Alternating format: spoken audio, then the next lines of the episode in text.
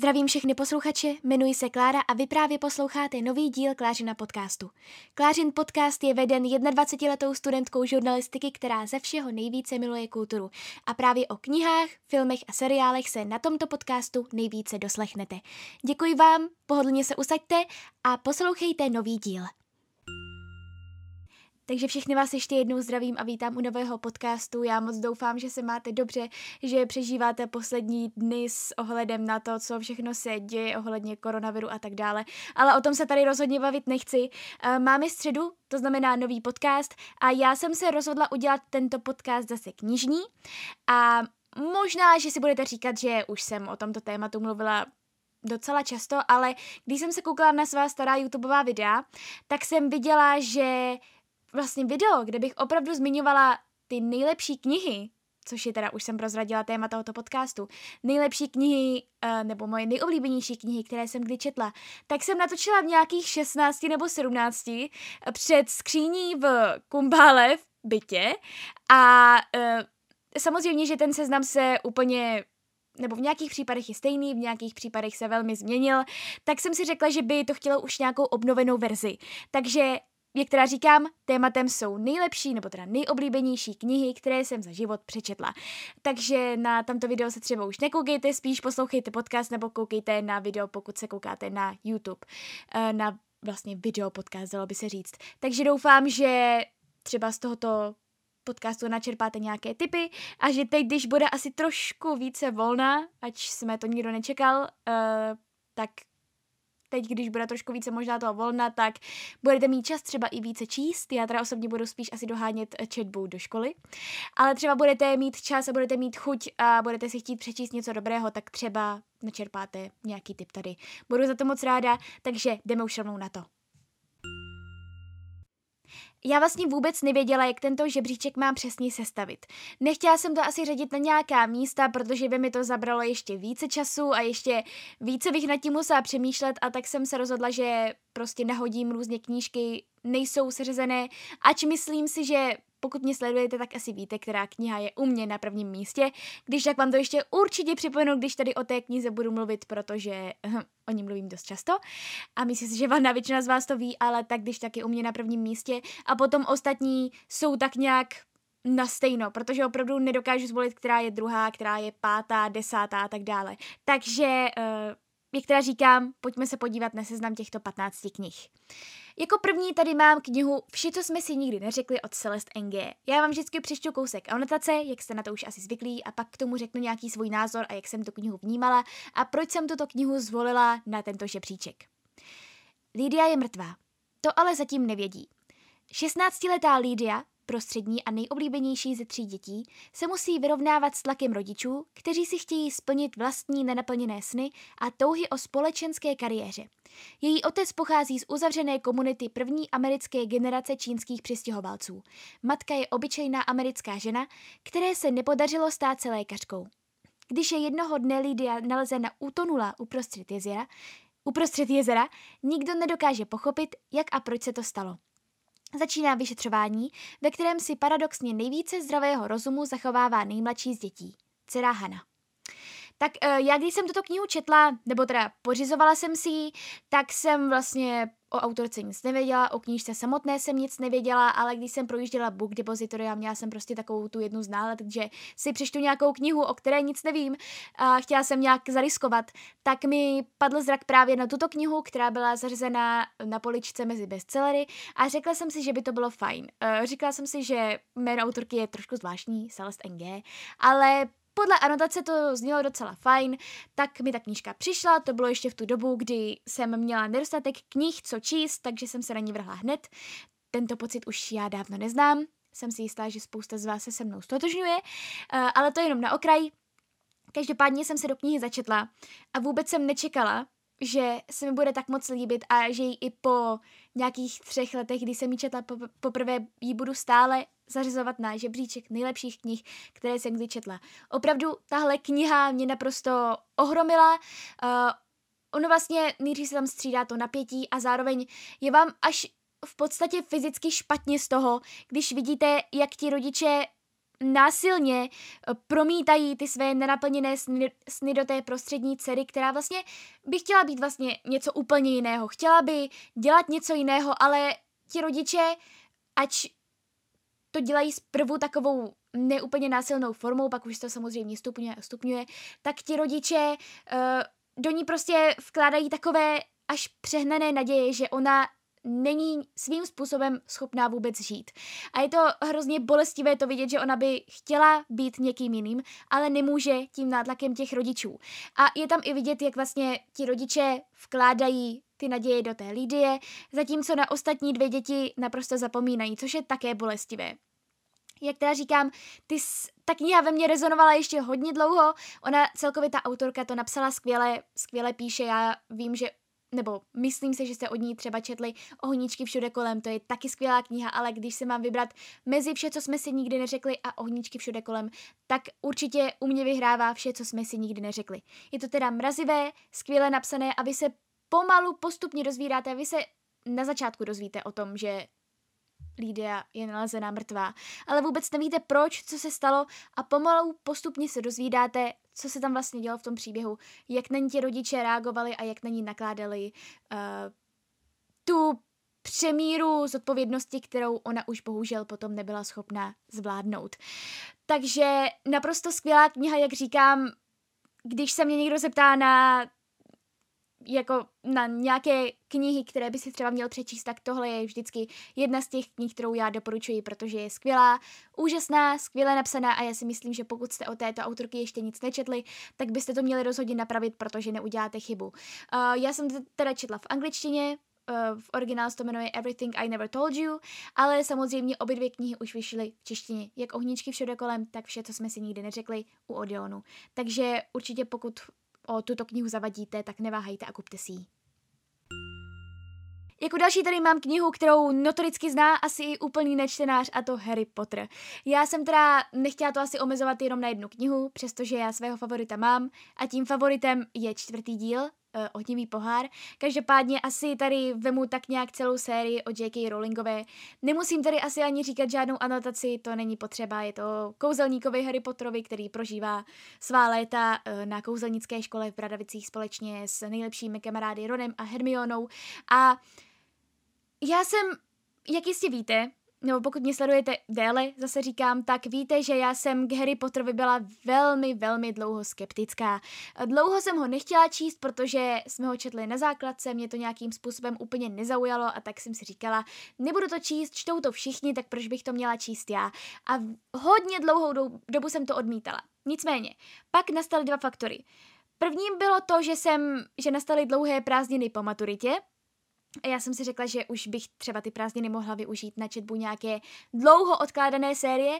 A druhým důvodem, ať chcete nebo ne, byly fantastická zvířata a kde je najít. Ty mě vlastně nějak uvedly do toho magického světa, který jsem já tak dlouho přehlížela zbytečně. Teď už to vím, vím, že jsem byla hloupá, ale musela jsem se nějakým způsobem poučit. Takže ty mě vlastně uvedly do toho magického světa a já jsem si řekla, že bych vlastně chtěla vědět proč, co na tom všichni tolik milují a proč je to na světě tak oblíbené. A věřte mi, že po dvou dlouhých měsících strávených pouze a jenom s touto sérií, dokonce jsem si pátý díl musela kupovat v Americe, protože jsem měla nedostatek dílů, tak uh, jsem pochopila, co na tom všichni vidí a už i já dnes řadím Harryho Pottera mezi jedny z nejlepších knih, co jsem kdy četla, protože to bylo opravdu krásné, magické, krásně napsané. A ať si kdo chce, co chce říká, ať to kdo chce, jakkoliv kritizuje, já vám to neberu, říkám, taky jsem si tím prošla, taky se mi to nelíbilo, nechtěla jsem to číst, ale pro mě Harry Potter bude znamenat mnoho. A musím říct, že mě na jednu stranu jsem ráda, že jsem si na to nechala čas a že jsem se do toho nenutila, a že jsem to přečetla až opravdu v těch 19, kdy už jsem tam pochopila i spoustu věcí, které bych třeba v dětství nepochopila a že jsem, jak teda říkám, opravdu si na to nechala ten čas. Na druhou stranu mě mrzí, že jsem s tím nevyrůstala a že jsem nechodila nebo netěšila se na každý jeden díl, co vyjde a netěšila se na každý jeden film, co vyjde v kinech. Tak to mě trošku mrzí. Na druhou stranu uh, už i já teda chápu, uh, že protože spoustu z vás mi psalo že mi zavidíte, zavidíte v tom smyslu, že byste chtěli znovu zažít jaké to je přečíst si Harryho Pottera poprvé. A já zase musím s vámi jenom souhlasit, taky už bych to chtěla zase vědět, jaké to je přečíst si Harryho Pottera poprvé, protože není na to si přečíst nějaké skvělé knihy, nějakou skvělou sérii úplně poprvé a vnímat to úplně poprvé, všechny ty pocity a emoce.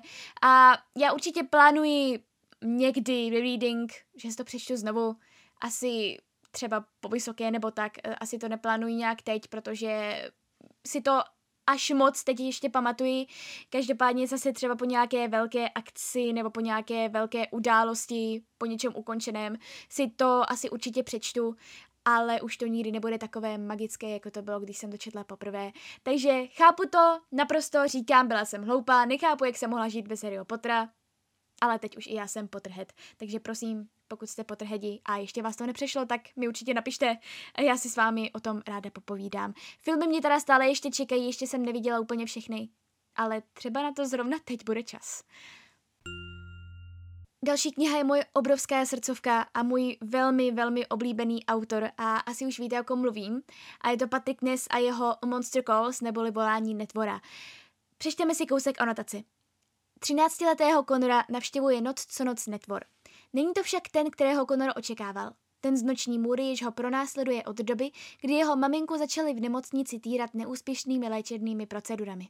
Tenhle netvor je jiný. Je to tajuplný přízrak z dávných časů, ukrývající se v podobě starého stromu za domem. Je tu proto, aby Conorovi vyprávěl tři příběhy. Na oplátku ale něco chce. Tu nejnebezpečnější věc ze všech. Chce pravdu. Tajemnou knihu plnou temně pohádkové atmosféry napsal Patrick Ness na námět zesnulé Shioban Daudové a v roce 2016 podle něj natočili stejnojmený film Juan Antonio Bayona a další.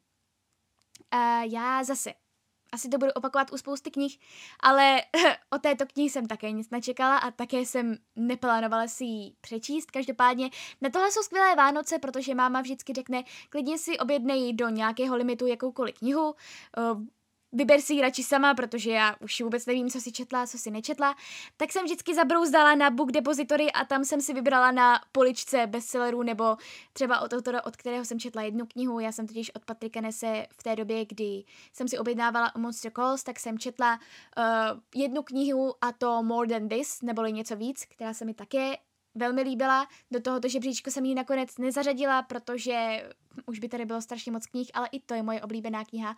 Každopádně, abych se vrátila k Monster Calls, tak je zase nic jsem od ní neočekávala, jenom jsem viděla nadšené reakce brečících lidí, kteří říkali, že je to jedna z nejsputnějších a nejkrásnějších knih, co kdy četli, což znamenalo pro mě jediné, že si ji také samozřejmě musím přečíst, protože hm, jsem závislá na depresivních a smutných knihách což je také jedna z mých velmi zvláštních úchylek, ale jsem si jistá, že na to už jste zvyklí.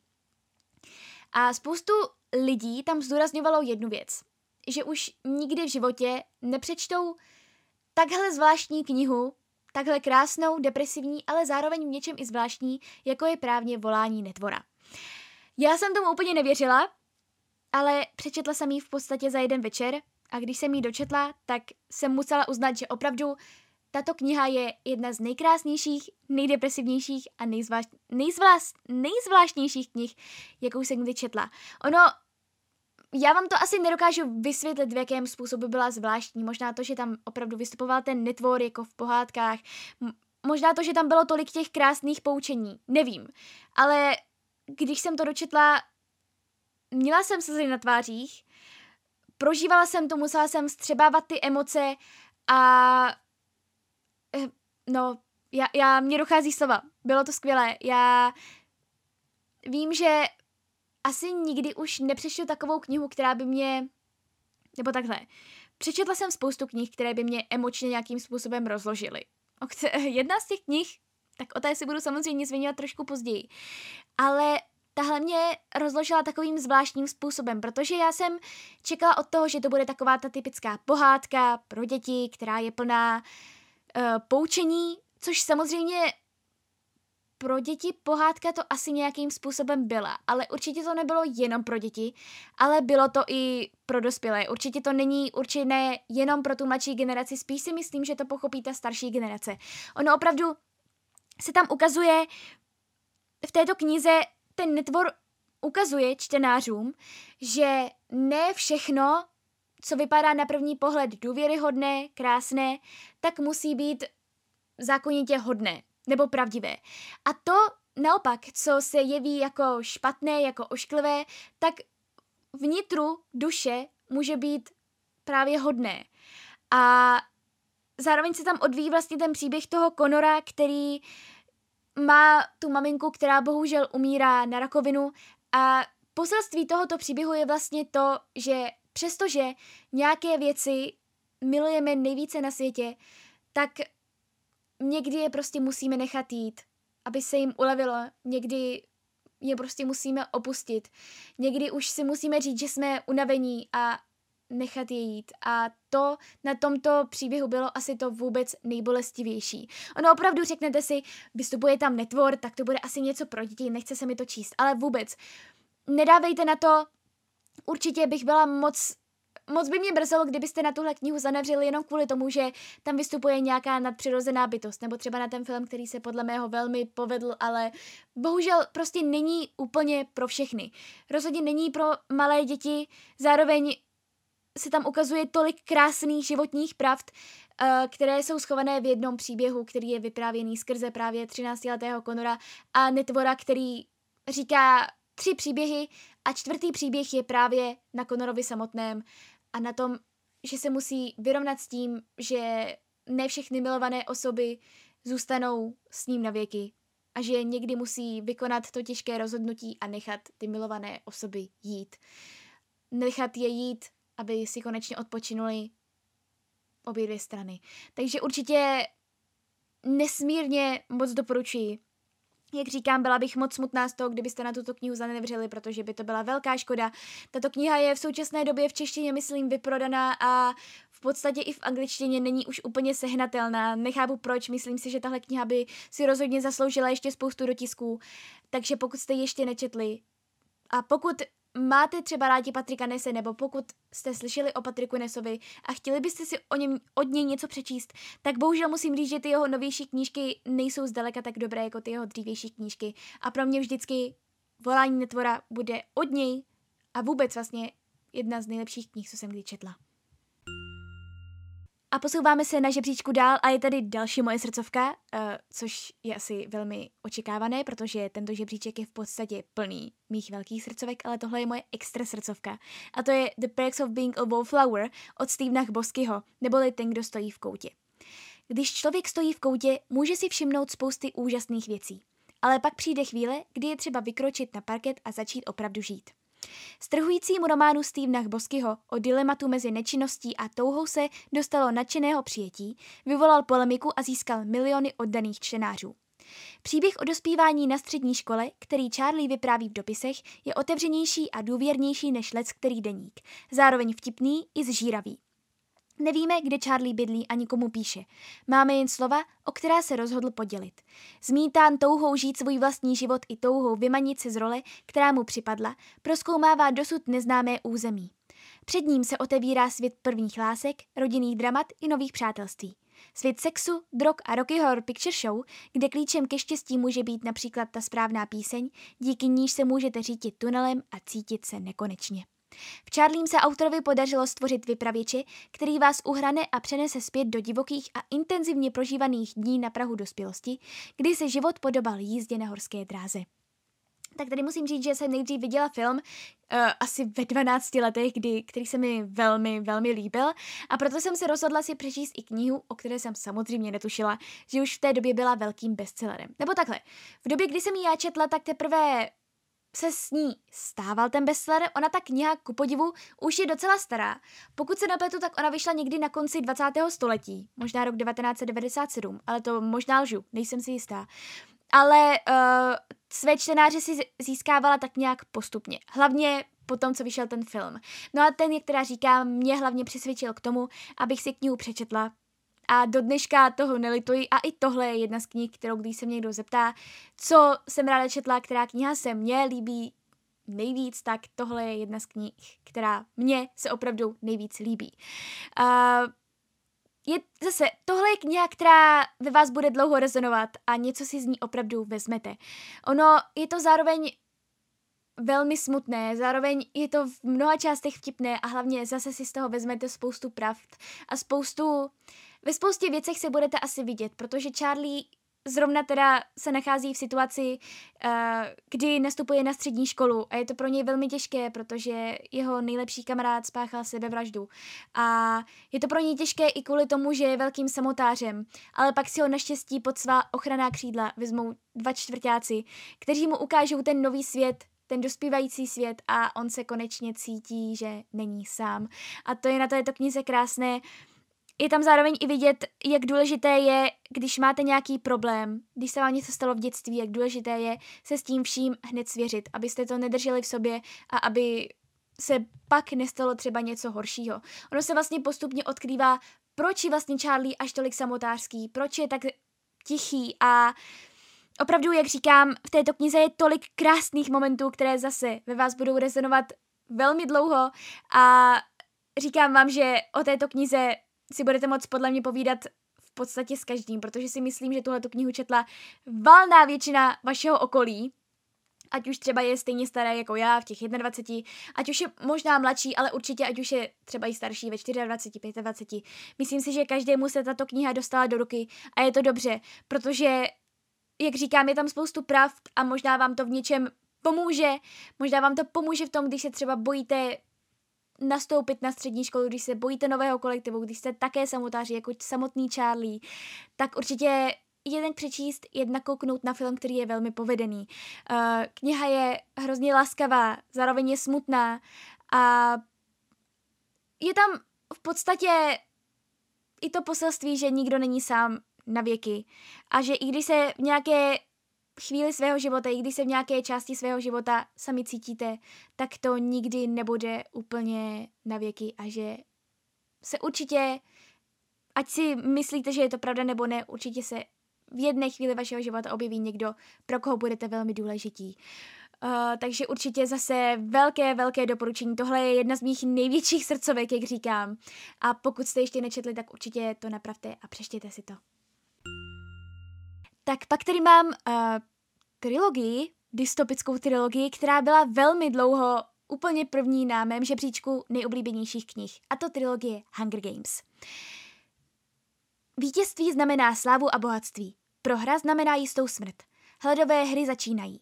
Dokázali byste přežít v divočině, když se všichni snaží o to, abyste nespatřili další úsvit. V troskách země, si známe jako Severní Amerika, se rozkládá panem s nablízkaným hlavním městem Kapitolem a 12 okolními kraji. Kapitol jim vládne krutou a tvrdou rukou a udržuje si jejich poslušnost tím, že je nutí, aby každý rok vysílali jednoho chlapce a jednu dívku ve věku mezi 12 a 18 lety jako účastníky hledových her. Boje na život a na smrt živě přenášeného televizí. 16-letá Katniss Everdeenová, která bydlí sama se svou matkou a mladší sestrou, považuje účast ve hrách za rozsudek smrti, když se nabízí jako dobrovolnice, aby nahradila svou sestru, jejíž jméno bylo vylosováno pro letošní ročník. Katniss se ale už v minulosti ocitla na pokraji smrti a je odbornicí na přežití. Aniž by chtěla, stává se soutěžící. Máli však vyhrát, musí učinit řadu rozhodnutí, která staví přežití proti lidskosti a život proti lásce. Tak jak teda říkám, hodně dlouhou dobu tahle ta trilogie byla jednou z mých nejoblíbenějších knih, uh, protože zase nejdřív jsem viděla první díl a do kina jsem vlastně nechtěla, mě do kina donutila až moje ségra Áďa. Já jsem si říkala, že to bude jeden z dalších akčních teenagerovských filmů, které jsem úplně vidět nechtěla, ale ona mě na to donutila jít, což je zvláštní, protože v dnešní době Áďu vlastně na všechno donucuji jít já, ale tohle teda jí opravdu musím dát plusové body a vždycky to musím zmínit. Takže doufám, že si ráda, Áďo, pokud to posloucháš. Vždycky to musím zmínit, že ona je ta, která mě přivedla k Hunger Games, které dlouhou dobu opravdu byly jednou z mých nejoblíbenějších knih. Musím říct, že dodnes zůstávají mojí nejoblíbenější dystopickou trilogii a že těch dystopických knih jsem přečetla hodně, protože jsem měla takové období, kdy jsem opravdu četla spoustu těchto knih. Počínají Divergencí přes Illuminé a tak dále. Ale Hunger Games vždycky zůstávají mojí nejoblíbenější dystopickou sérií. Opravdu pocit, který jsem měla při čtení této napínavé série, se nedal popsat. A zase spoustu lidí na různých uh, databázích a na různých fórech psalo, že tuto trilogii museli číst, dokud ji opravdu nedočetli, dokud nedočetli poslední stránku a dokud ji konečně nezaklapli. A já s tím nemůžu nic jiného než souhlasit, protože na mě tato trilogie udělala obrovský dojem. Mě to nesmírně bavilo, celý ten svět byl velmi zajímavě vystavěný. Bylo to zase něco úplně jiného a Katniss ku podivu spoustu lidí rádo nemá. Já teda musím říct, že ne, že by to byla moje nejoblíbenější hrdinka, ale rozhodně mi nevadila. Určitě jsem tým Pita, takže žádný Gale neboli Hurikán, já jsem tým Pita, to je jasné. A to jenom, aby jsme si ujasnili. A Uh, byla jsem moc ráda, že jsem měla všechny ty tři díly pohromadě a že jsem mohla opravdu číst, číst, číst, než jsem měla konečně tu sérii za sebou. Uh, já musím říct, že můj asi nejoblíbenější díl je druhý díl, protože se tam stalo něco nečekaného, je tam zase ta arena a je to napínavé. Musím říct, že teda i filmově se mi asi druhý díl líbí úplně nejvíce. Ale jak říkám, mně se celkově líbil ten vystavěný svět, líbily se mi tam ty emoce, to, to napětí, které ta kniha v sobě měla. A i ta čtivost. Já jsem tu knihu četla asi, když mi bylo 14 nebo 15 let. Vím, že jsme na tom filmu byli asi předtím, než jsem dělala přím, než jsme dělali přijímačky v sedmé třídě na Gimple což mi bylo nějakých teda 13 nebo 14, pokud se nepletu. A pak jsem na každý jeden díl uh, se Segrou čekala, dokonce jsme na první část uh, třetího dílu Mockingjay neboli Síla vzdoru, šli s kamarádkami i převlečené jako kapitolanky a mám s tím spojených Mám s tím spojené strašně hezké zážitky. Nejenom s tím filmem, ale právě i s, tou, i s těmi knihami, s tou trilogií. A já teda musím říct, že se docela bojím toho prequelu, který tento uh, rok má být, který je o prezidentu Snowovi ale určitě si ho přečtu, protože, jak říkám, jsem velký fanoušek a uh, nedám na Hunger Games dopustit. Jak teda říkám, je to teda rozhodně nejlepší dystopie a pocit, který jsem při čtení této knihy měla, se zopakoval pak už asi jenom třeba jednou nebo dvakrát. Takže určitě, pokud jste nečetli tuto dystopii, což si myslím, že jste četli, nebo jste alespoň viděli díly, tak si myslím, že to za to stojí. Určitě na to nezanevírejte. Eh, nestojí to za to, abyste na to zanevírali, protože Eh, tato dystopie je určitě jednou z nejlepších dystopií, kterou jsem ty četla a všechno ostatní podle mě už byly jenom takové slabé odvary a docela napodobeniny, takže si to prosím přeštěte.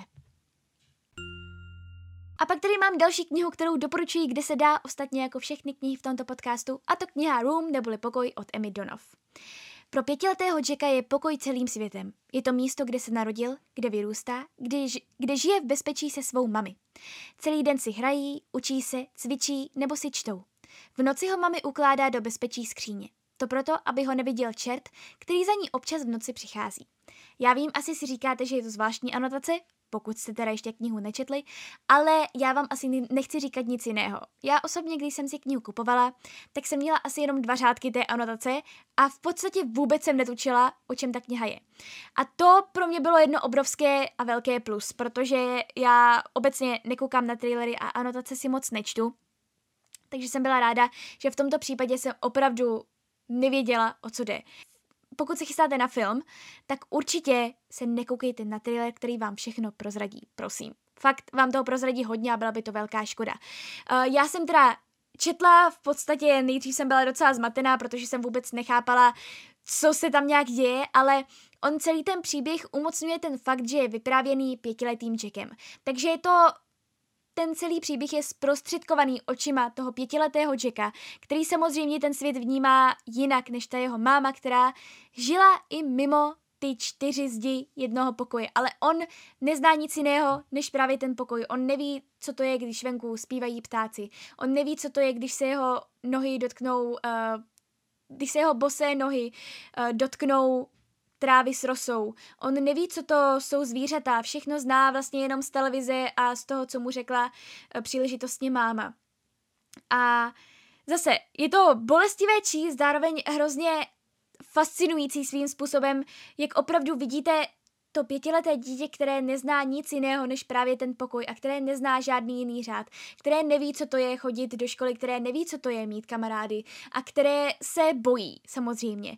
A je to i vlastně velmi zajímavé vidět, jak ta jeho máma ho učí různým věcem, které, které se jí v tom pokoji neskýtají a je to samozřejmě velmi omezené, ale ona mu chce nějak zprostředkovat tu realitu. Ale samozřejmě to pětileté dítě, které nepozná od mala nic jiného než ten pokoj, tak spoustu věcí není ochotné pochopit. A to je asi všechno, co vám k této knize řeknu. Já doufám, že si ji přečtete, nebo že jste ji už třeba četli. Je to skvělá napínavá kniha a je to přesně ten typ knihy, kdy si řeknete, že v polovině už je všechno v pořádku, že je to všechno super, všechno je vyřešené, ale pak vám dojde, že máte další polovinu knihy a že vůbec nevíte, co by se tam mohlo dít. Já jsem tuhle tu knihu dočetla, nebo přečetla, ač je docela dlouhá, ona má asi nějakých 400 nebo 500 stran tak jsem ji přečetla za dva dny, protože zase nemohla jsem přestat. Musela jsem číst dál a dál, dokud jsem se nedozvěděla, jak to celé skončí, jak se to celé vyvine. Ono nejdřív je tam to napětí, nejdřív je tam ta zvědavost a v druhé polovině je to hlavně o tom psychologičnu, hlavně o tom, jak se s danou situací vlastně ty postavy vyrovnávají. Takže určitě uh, i tuhle tu knihu velmi doporučuji, ostatně jako všechny teda knihy. A v tomto případě doporučuji i film, který se povedl, byl dokonce nominovaný na Oscara, pokud se nepletu, ale nekoukejte na trailer, ten vám totiž všechno vyspoileruje. Pak tady mám i jednu knihu od jedné z mých nejoblíbenějších spisovatelek, a to od Delphine de Vigan a podle skutečného příběhu. Fakt, že česky vychází čtvrtá proza Delphine de Vigan znamená, že tato francouzská autorka si u nás našla svoje početné věrné publikum. Vždy si však pro ně připraví nové překvapení. Tentokrát je to román podle skutečného příběhu, dramaticky gradující líčení vztahu dvou žen, které se postupně mění v opravdový psychologický thriller. Tajemná L, která razantně vstoupí do života spisovatelky, má všechny parametry, aby sklízela obdiv. Zároveň však je typem osoby, kterou by žádný spisovatel neměl nikdy potkat. A ať se to zprvu nezdá, v tomto případě je to vážně nebezpečné. Jde totiž o život. Já jsem Zase od této knihy tolik neočekávala, jenom jsem si chtěla od autorky něco přečíst a když jsme byli v Bratislavě v Martinusu, tak jsem si řekla, že by bylo fajn teda už nějakou tu odeonku od Delphine de Vigan vyzkoušet. A jsem moc ráda, že jsem začala právě touto odeonkou. Spoustu lidí mi říkalo, že je odradilo prvních 50 stránek, kdy to je opravdu velmi zmatené, nevíte, co se tam vlastně přesně děje, nevíte, co se tam nějak řeší, ale postupně po malý kousíčcí se vám ten příběh začne dávat dohromady a garantuji vám, že ke konci opravdu tuhle knihu nedáte z ruky.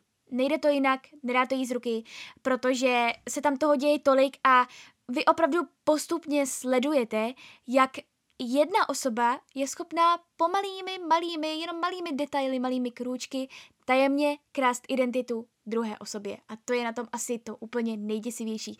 Takže je to zároveň děsivé, je to teda thriller, je to zároveň psychologické, protože francouzské knihy obecně docela psychologické jsou, takže hodně přemýšlíte a na konci knihy, já jsem konec knihy dočítala ve škole, nikdo kolem mě nesměl mluvit, nikdo kolem mě nesměl chodit, protože jsem prostě potřebovala dočíst ty poslední stránky v naprostém klidu, tak ty poslední stránky vlastně vás přesvědčí o tom, že vůbec nevíte, na čem teda jste, co jste přesně četli a jste z toho zmatení, ale v tom dobrém slova smyslu. Takže uh, určitě doporučuji, pokud máte rádi i plot twisty na konci, protože já sama jsem nad tím koncem musela velmi dlouho přemýšlet a vlastně ten konec je takový otevřený, že si vy sami můžete ten konec vyložit a že si můžete říct, jak to teda podle vás nakonec asi dopadlo. Takže určitě doporučuji celou všechny knihy od Delphine de Vigan určitě doporučuji, ale když se mě ptáte, s jakou knihu začít, nebo jaká se mi od ní líbila nejvíce, tak určitě doporučuji podle skutečného příběhu. Tak a pak tady máme jednu poměrně novější knížku a to The Seven Husbands of Evelyn Hugo od Taylor Jenkins Reid. Já jsem si jisté, jistá, že o této knize jste ode mě už velmi slyšeli, ale musím ji tady zmínit, protože i tahle kniha mě velmi oslovila. Starnoucí hollywoodská hvězda Evelyn Hugo, která už roky žije v ústraní, se konečně rozhodla prozradit celou pravdu o svém nevšedním a skandálním životě. E, za autorku své biografie si vybere neskušenou reportérku Monique Grantovou, čím, čímž zaskočí nejen její kolegy, ale hlavně samotnou Moniku. Proč právě ona? Proč teď? Evelyn, důvody Evelyn sice nezná, ale její vlastní kariéra už nějaký čas stagnuje, takže se rozhodne tuto příležitost využít a vytěžit z ní co nejvíce. Když dorazí do hereččina luxusního bytu na Manhattanu, Evelyn jí poví celý svůj životní příběh. Od jejich začátků v Los Angeles, v v 50. letech přes jejich sedm manželství až po její rozhodnutí odejít ze showbiznesu v 80. letech.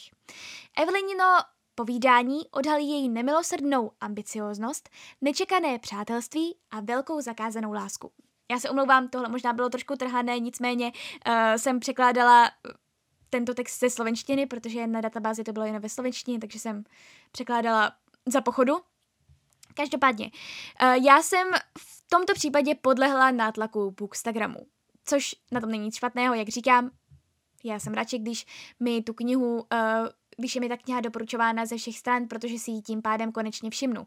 Každopádně uh, jsem měla nějakou slabší chvilku, uh, myslím si, že to bylo zrovna vyzkouškovém a řekla jsem si, že si udělám radost a tak jsem si objednala tuto knihu z Book Depository.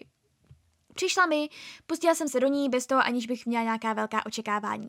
Ale řeknu vám, že už od prvních stránek jsem si byla jistá, že tahle kniha mě opravdu osloví a že tahle kniha bude opravdu velmi kvalitním počinem a že ji budu doporučovat. Naštěstí to vydrželo celou knihu a já zase říkám, bylo to čtivé, bylo to krásné a rozhodně o toho nečekejte, že to bude jenom nějaká trapná, hloupá, romantická kniha. To vůbec. Právě, že se nám ukazuje ten krásný příběh Evelyn Hugo a jak říkám, jak jsem říkala i u Daisy Jones and the Six, což je další kniha Taylor Jenkins Reid, tak autorka má takový zvláštní talent v tom, že dokáže napsat knihu, uh, u které opravdu pochybujete, jestli je to fikce nebo jestli je to pravda. Já musím říct, že zrovna u Evelyn Hugo jsem se až na konci knihy dozvěděla, že to vlastně celé byla fikce, fikce, protože mě všechno v té knize přišlo tak moc opravdové, že jsem si říkala, že až takhle opravdově by to ta autorka napsat nemohla. Ale ano, napsala. Takže vidíte, že Taylor Jenkins Reid je talentovaná spisovatelka už jenom v tomhletom, ale zároveň ten příběh je velmi dobře postavený, velmi dobře napsaný. Je to uh, složené jak teda z příběhu samotného, tak jsou tam i nějaké novinové výstřižky, a opravdu nečekejte od Evelyn, že to bude nějaká nesympatická herečka, která střídala chlapy, jak to jenom šlo. Opravdu ne, byla to citlivá bytost, která žila zrovna v zlaté éře, dalo by se říci Hollywoodu, nebo dalo by se říct, nějaká, nějaké roky byly za tou erou Hollywoodu. A co všechno pro to musela dělat a nějaká ta manželství byla třeba jenom kvůli tomu, aby vypadala lépe na stránkách novin. Nějaká manželství byla kvůli tomu, že byla prostě moc osamělá, ale za ten její život a za těch sedm manželů měla opravdu jenom jednu jedinou velkou lásku, ale bohužel v té době, kdy měla ona tu lásku, tak nějakým způsobem ta láska byla zakázaná. Takže určitě, jak říkám, nečekejte od toho nějakou hloupou romantiárnu červenou knihovnu, to vůbec. Odkryje se před vámi úžasný, úžasný příběh a zase na konci knihy, stejně tak jako u Daisy Jones and the Six, na konci knihy je takový jeden velký plot twist, eh, který vás donutí chvíli koukat na stránku a říkat si, aha, tak to jsem nečekala a myslím si, že i tohle je jedno z velkých plus knih o Taylor Jenkins Reid, takže určitě si ji přečtěte. Mám takový pocit, že kniha eh, vyšla už ve slovenštině, takže alespoň tak. Určitě je v angličtině, ale tady bohužel se nedá zatím vůbec sehnat, takže je mi to líto, ale myslím si, že zrovna tahle kniha by si to zasloužila. A pak tedy zmíním určitě, musím zmínit tetralogii od Eleny Ferrante a to geniální přítelkyně. Román Geniální přítelkyně je prvním dílem stejnojmené tetralogie, která už uchvátila čtenáře bezmála na celém světě a vzbudila zaslouženou pozornost literární kritiky. Nápolská periferní čtvrť Lucanty, textu však její název nikdy nezazní, 50. léta minulého století. Právě tam a tehdy začíná příběh jednoho ženského přátelství. Jeho vypravěčkou je Elena, která už jako stará žena vzpomíná na svůj život, který byl, kam její paměť sahá, vždycky ovlivňován silnou osobností geniální Lily. Sama je přitom klíčovou postavou za pro Lilin osud. V jejich očích je tou geniální kamarádkou naopak ona. Úhelným kamenem jejich komplikovaného vztahu je snaha obstát v mužském světě, jehož konvenční hranice jsou plně stejně tak svazující jako hranice jejich čtvrti plné pokrytectví a násilí. Tak tady si myslím, že nejde ani tolik o ten příběh, jako spíše právě o vykreslení té doby, o vykreslení té atmosféry 50. let v Neapoli, která Stejně tak jako myslím si, že dnes nemůžu to posoudit, protože jsem v Neapoli nikdy nebyla a ani to úplně asi neplánuji, ale stejně tak jako teda asi dnes, taky v těch 50. letech to bylo jedno velké špinavé město plné kriminality a jedno z nejnebezpečnějších měst Itálie. Takže spíše tam jde o vykreslení té atmosféry. Ono asi se vám nejdřív budou plést ty postavy, protože v tom příběhu jich opravdu vystupuje mnoho. Naštěstí na začátku každé té knihy z té trilogie, tak eh, je jméno a vlastně vysvětlivka třeba na tři řádky o tom, co se té postavy, co se té postavě stalo v těch předchozích dílech a jaký má ke komu příbuzenský vztah. Ale hlavně je to teda vykreslení nejenom té atmosféry, ale příběh toho toxického přátelství, příběh toho toxického přátelství Eleny a Lily, které vlastně si navzájem velmi ubližují, ale zároveň bez sebe nemůžou žít a zároveň by asi nebyli tam, kde byli, kdyby uh, se spolu nekamarádili, kdyby uh, je osud nedal dohromady. Takže to na té knize bylo velmi poutavé, zase velmi čtivé a ono už jenom to, že ta kniha je opředená takovým tajemstvím, nebo teďka už ne, ale bývala, protože Elena Ferrante je, pokud se nepletu, pouze pseudonym a autorka, nebo autor samotný nebyl donedávna známý. Teďka už to myslím známé je, myslím si, že je to nějaká žena, ale nejsem si tím úplně jistá, to bych si musela dohledat. Každopádně, uh, tahle kniha zase asi nesedne úplně všem, protože někomu se může zdát, že je moc popisná, že se tam nic neděje, že tam není žádný opravdový příběh, ale já teda musím říct, že mě ta celá ty trilogie uchvátila, Musela jsem zase, čekala jsem na každý jeden díl, který vyjde a vy víte, já mám ráda ta toxická přátelství a ty toxické vztahy, nebo ráda o tom čtu. Takže určitě, eh, pokud máte rádi něco takového napínavého, zároveň třeba máte rádi Itálii a chtěli byste se dozvědět něco o tom, jak to probíhalo v těch 50. letech tam a podívat se skrze stránky na tu atmosféru té Itálie, tak si myslím, že tato kniha by vás mohla oslovit. Uh, určitě, jak říkám, doporučuji asi to neosloví úplně všechny, ale mě teda to určitě oslovilo. A konečně se dostáváme ke knize, na kterou jste možná spoustu z vás čekali, nebo už jste si říkali, ale kde je tahle ta kniha, kterou Klárka v každém podcastu, všude na Instagramu, ve videích tak moc propaguje. Nebojte se, je tady.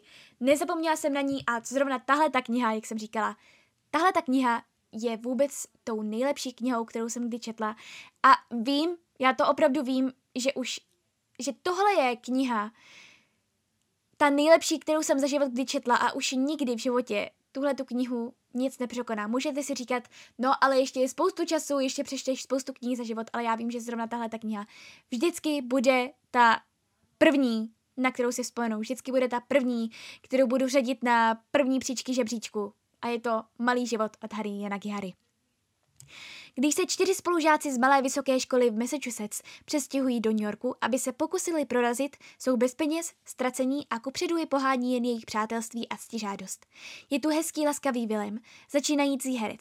Bystrý, občas krutý malíř JB s ostrým jazykem, který se chce prosadit ve světě umění, utrápený architekt Malcolm, nešťastný ve špičkové firmě a rezervovaný, geniální, tajemný právník Jude, kolem něhož se jejich životy točí. Během několika následujících desetiletí se vzájemné vztahy prohlubují a nabírají temnější odstíny, poznamenané závislostí, úspěchem a píchou. Ale jak si každý z nich dříve či později uvědomí, největší výzvou je pro ně všechny Jude sám.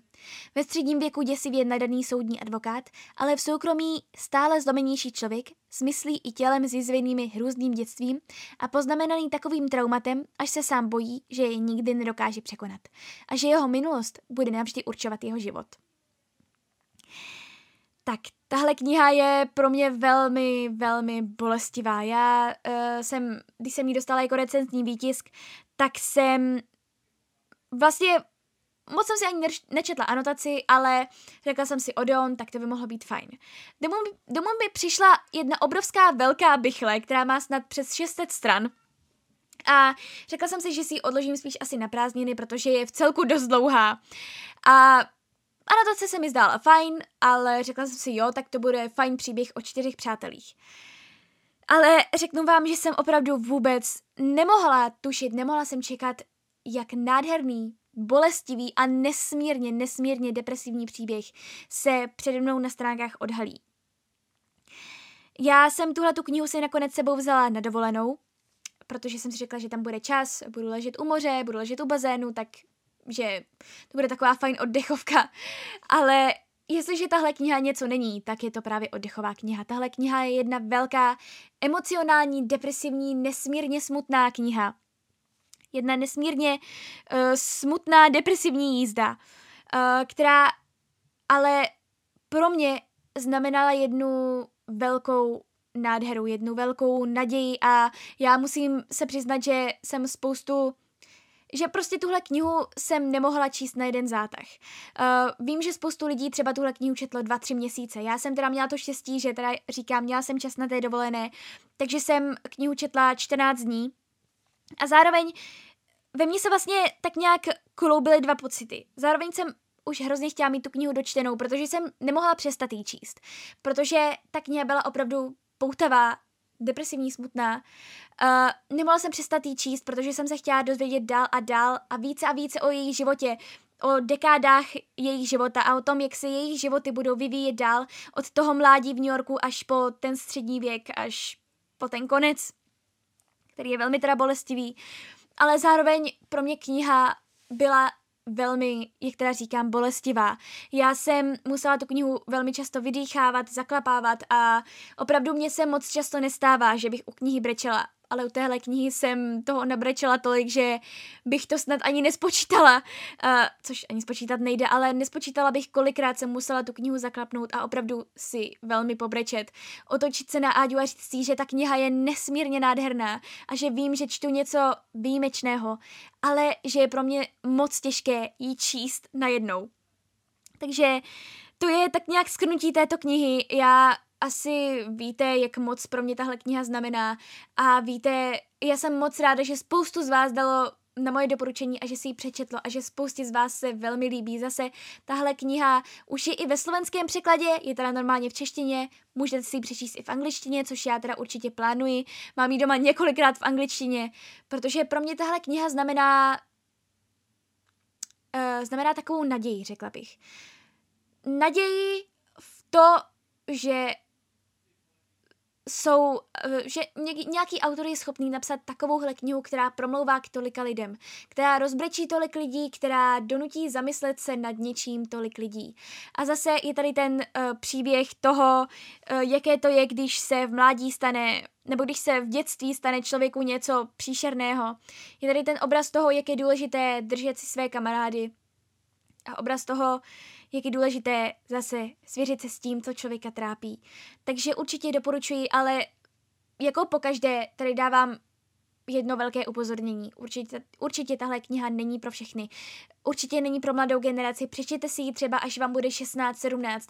Hlavně až na tom budete psychicky trošku lépe. Pokud vás samotné něco trápí, určitě nešahejte po této knize, protože já samotná jsem po ní měla docela velké deprese a musela jsem nad ní hodně dlouho přemýšlet a dlouho ji vydýchávat nějakým způsobem. A to ne několik hodin, ale několik dní, několik týdnů. Jsem musela neustále nad tím přemýšlet, neustále nad tím polemizovat, takže dávám jedno velké upozornění. Opravdu přečtěte si to, ale až budete v pohodě, až budete starší a až budete tak nějak cítit, že přišel ten čas, kdy si tuhle knihu můžete přečíst. Říkám jedno velké upozornění, jedno velké upozornění, jako dávám vždycky. Určitě bych nechtěla, abyste z toho příběhu měli nějaké deprese, nebo abyste mě pak třeba obvinovali, že se vám doporučila knihu, která vám způsobila nějaké úzkostné vsta- uh, stavy. To bych určitě nechtěla. Takže na vaše vlastní uvážení ale já za sebe říkám, že pro mě tahle ta kniha navždy bude tou nejkrásnější, nejlepší knihou, kterou jsem kdy četla. No a když jsem se tady tak rozněžnila nad uh, těmi nad tímhlým životem, tak už jdeme na nějaké ty knihy o českých autorů a první jsou Vrány. 12-letá Bára se právě nachází na Prahu dospívání. Projevuje se u ní výtvarné nadání, ale také živelná a občas nezvladatelná povaha. S nástupem puberty se konflikt mezi její spontánností a touhou matky po nekomplikovaném životě dramaticky prohlubuje. Zvlášť v kontrastu s její o něco starší, poddajnou sestrou. Čím více chce Bára svou přirozenost realizovat, tím úporněji se její okolí snaží tyto nesrozumitelné a průměru se vymykající potřeby ovládnout. Jejího talentu si všimne mladý učitel výtvarné výchovy přezdívaný Frodo, který nabídne citlivou oporu v boji s nároky rodiny, jež pod fasádou vnější spořádanosti ukrývá i velmi temná místa. Jenže Bára svoji válku v zákopech nerozumění stále prohrává. Jedinými spojenci se jí tak stávají vrány hnízdící před okny v parku. Vrány, které zpřítomňují přirozenou podovod prostupující zvířecí i lidské životy. Svět, na který se Bára stále mocněji napojuje – Nabídne jí někdo opravdovou pomoc? Existuje ještě nějaké východisko? Tak jak jistě víte, já jsem o, to, o této knize povídala docela dost ve schrnutí. Uh, tahle kniha mě naprosto uchvátila, zase emocionálně rozebrala a proto bylo jasné, že i tuto knihu, přestože jsem ji četla před nějakými před nějakým měsícem, ani to nesnad, tak musím zařadit na tento seznam nejlepších knih, co jsem kdy četla, protože opravdu bylo to skvělé, mělo to snad jenom nějakých 190 stran, ale kdybych tu knihu nezačala číst o půlnoci, tak věřím, že bych ji přečetla na jeden zátah, protože byla skvěle napsaná, byla velmi poutavá, zároveň hrozně zase smutná a depresivní, což, jak říkám, je něco pro mě. V tomto případě jsem podlehla sítím, kde se začala velmi číst a já jsem si ji teda rozhodla pořídit. Uh, jak říkám, bylo to skvěle napsané, dramatické, depresivní a když jsem tu knížku dočítala, tak já jsem ji dočítala v metru a měla jsem opravdu slzy v očích, protože já bych nejradši sáhla přes ty stránky a obejmula hlavní hrdinku Báru. A řekla jí, že všechno bude v pohodě a že ne všichni lidi jsou tak hrozní jako její rodina, která ji v ničem nepodporuje. A ten jediný člověk, který ji podporoval v jejím výtvarném umění, tak vlastně i jemu ta rodina to vyčítala, že ji vlastně podporuje a bylo tam vidět zase, jaké to je, když rodiče někomu nadržují. Když na někom si vylívají nějakou podivnou zlost, nebo jak bych to nazvala, pak se tam ukázalo, že jeden rodičí vlastně rád má, ale tím špatným způsobem.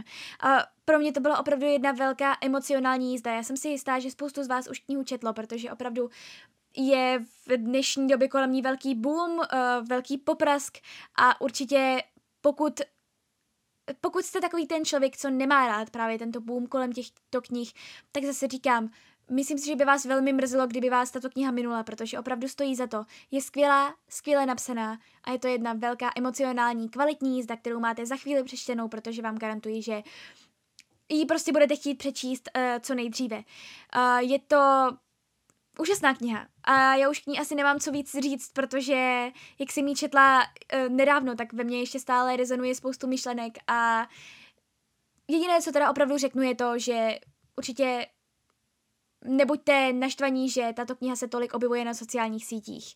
Je to skvělá kniha a určitě jí neubírá to, neubírá na kvalitě to, že uh, je tak propagovaná, protože opravdu si tu propagaci zaslouží.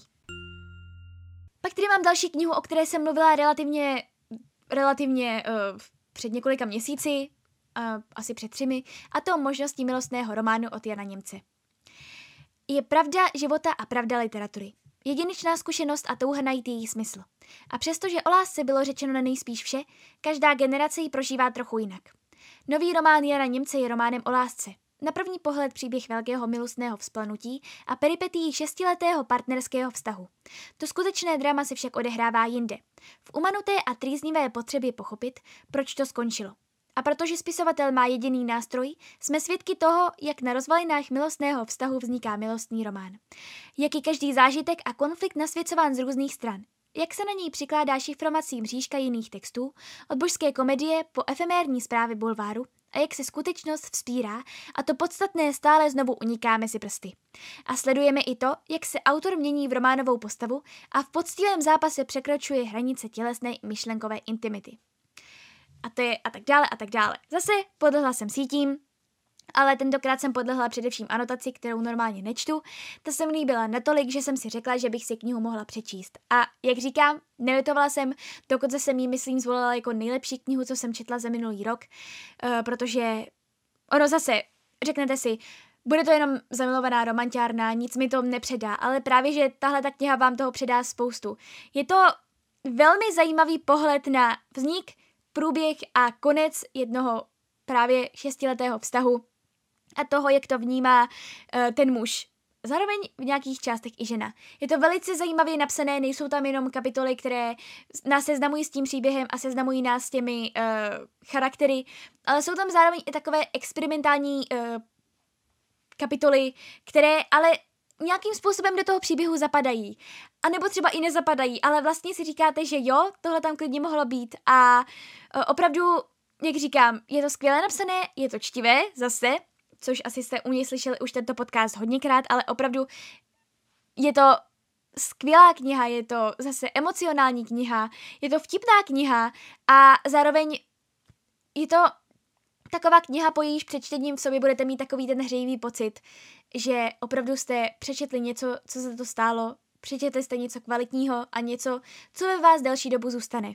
Mně se jednou za čas, ale opravdu jednou za čas stává to, že se opravdu těším na to, až nějakou knihu budu zase dál číst, až si opravdu lehnu večer a přečtu alespoň pár stránek a posunu se v tom příběhu. Přesně tohle se mi stalo i u této knihy, což mi značilo o tom, že tahle kniha se mi bude líbit. Byla to pravda, líbila se mi od začátku do konce a opravdu jsem se těšila, jak ten příběh bude celý pokračovat. Všechno do sebe zapadalo.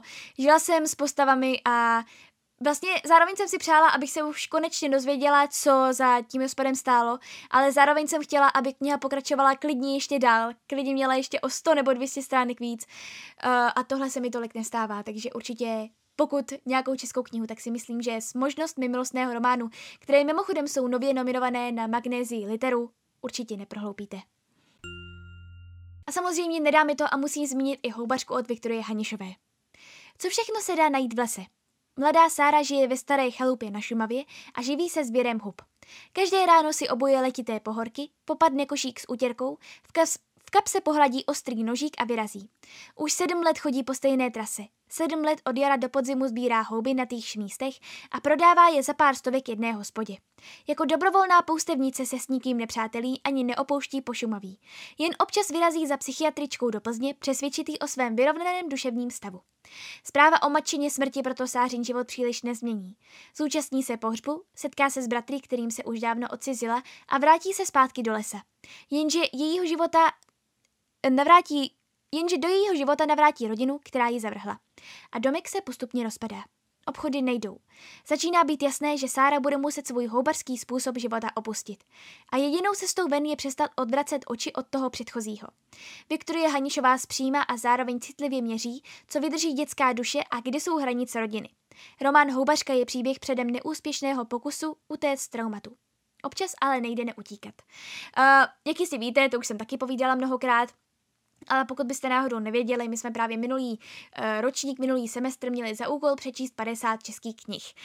V době, kdy jsem se o tom dozvěděla, jsem měla přečtené asi tři. Takže mi bylo jasné, že musím hodně, ale opravdu hodně rychle, začít číst knihy o českých autorů. A vlastně nějakým způsobem se opravdu ráda, že jsme tuto zkoušku měli, protože mě to přinutilo, přinutilo k tomu začít sledovat tu českou scénu, která je opravdu plná skvělých českých autorů skvělých napsaných knih.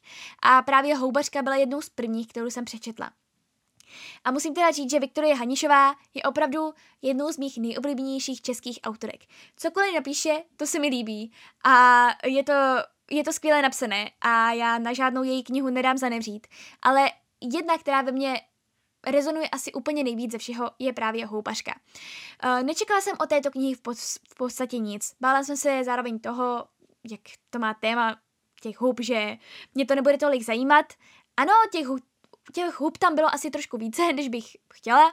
Zároveň to ale patřilo nějak k tomu příběhu a spíš to bylo o tom, zase, jak jsem teda říkala, zase to bylo o tom, uh, jak se vlastně žena, už dospělá, vyrovnává s tím, co se jí stalo v minulosti a jaký nějakým způsobem v dětství její rodiče ovlivnili, především teda její otec.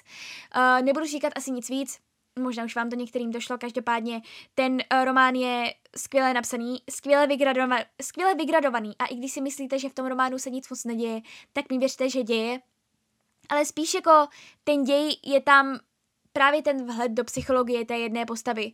Do psychologie postavy, která byla dlouhou dobu samotářská a která opravdu v sobě zase držela to tajemství a v sobě držela to trauma z toho dětství, které se s ní přeneslo do, do dospělosti a které bohužel jí svým způsobem velmi ovlivňuje. Takže určitě pokud chcete číst něco o českých autorů, myslím si, že houbařkou neprohloupíte, neuděláte chybu. A pokud chcete číst něco od Viktorie Hanišové, doporučuji všechno, ale především právě houbařku. A jednu věc, kterou musím zase vyzdvihnout, jako vyzdvihuji pokaždé, Tahle kniha má naprosto dokonalý konec, naprosto dokonalou poslední větu, kterou si budu pamatovat na věky, to jsem si jistá, takhle to přesně mělo skončit. Já totiž jsem přesně takový ten člověk, který zapomíná jako první zapomíná konce, pak postavy, ale tady u této knihy si budu pamatovat ten konec na věky. Nevím proč, prostě ta kniha mi tam, na, teda ta poslední věta mi tam naprosto sedla a budu si to pamatovat na věky. Takže určitě houbařku moc doporučuji. Tak nebojte se, už tady máme jenom poslední dvě knihy. První je, jak byste asi mohli už očekávat, Malý princ od Antoana de Saint-Exupéryho.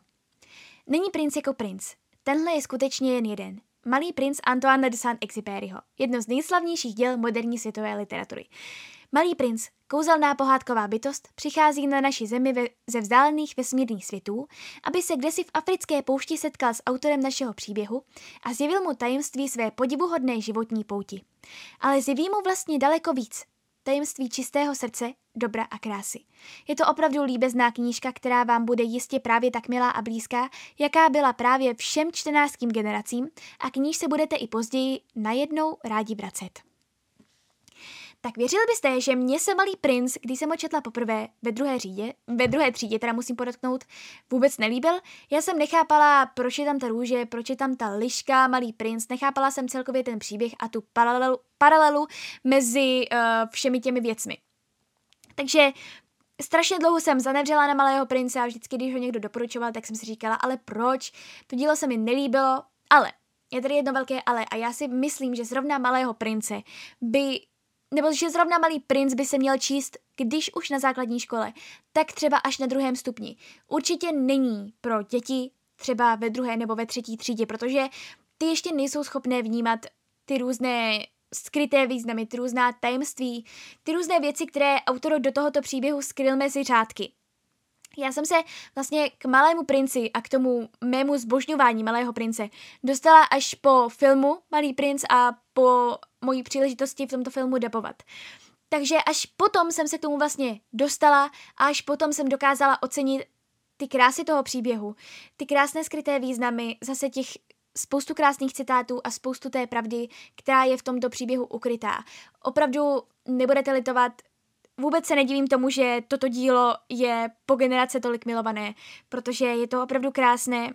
Malý princ je ukázkou takové té stělesněné čistoty, a té dětské čistoty, té dětské naivity. A pak se tam právě zjeví i Liška, která říká o ochočení. A opravdu můj nejoblíbenější citát je správně vidíme jen srdcem, co je důležité, je očím neviditelné. Doufám, že jsem, možná jsem to trošku parafrázovala, každopádně tu hlavní myšlenku tam asi znáte a víte o ní. A určitě pokud patříte mezi třeba úplně tu nějakou hrstku lidí nebo menšinu, kteří si říkají, že nechtějí číst Malého prince, protože je tolik oblíbený, tak věřte mi, dejte tomu šanci. Ale určitě si myslím, že není dobrý, že není dobré číst tuto, tuto knihu když jste třeba nějaké mladší generace, protože mně se to tím pádem jenom na dlouhá léta znechutilo a teď si říkám, že byla hrozná škoda, že jsem to četla takhle když jsem byla malá, ale bylo nám to nařízeno ve škole, takže já obecně s povinnou četbou mám vždycky problém. Takhle ve škole jsme teda četli i toho Harryho Pottera, vlastně ve druhé třídě a taky se mi to, taky se mi to nelíbilo a musela jsem si k tomu přijít až já sama. Uh, takže od té doby, co jsem ho přečetla, tak po druhé už v tom samozřejmě vyšším věku, tak už i já ho řadím mezi ty nejoblíbenější knihy. A máme tady teda poslední knihu, a to je klasika Velký Gatsby od Francise Scotta Fitzgeralda. Vypravěčem románu je Nick Carraway, který přijíždí do Spojených států. Zde se chce věnovat obchodu s cenými papíry. Jeho sousedem je bohatý Jay Gatsby, který Nika požádá, aby mu zprostředkoval setkání s jeho sestřenicí Daisy. Gatsby Daisy miluje, ale ona je vdaná za Toma Buchanana. Manželství není šťastné. Buchanan má milenku Myrtle, která tragickou náhodou skončí pod koli Gatsbyho auta, které řídila Daisy. Myrtin manžel Wilson pokládá za vyníka Gatsbyho. Tak tady zase nejdřív jsem viděla film, který mě pak donutil k tomu, abych si knihu přečetla. A ač vím od spousty z vás, že se vám třeba Velký Gatsby nelíbil, že jste ho neradi četli, že vás to nudilo, tak já musím říct, že já jsem se bála, Velkého Gatsbyho jsem četla třeba, když mi bylo nějakých 13 nebo 14. Pak jsem ho na dlouhou dobu odložila a přečetla jsem ho zase až před maturitou.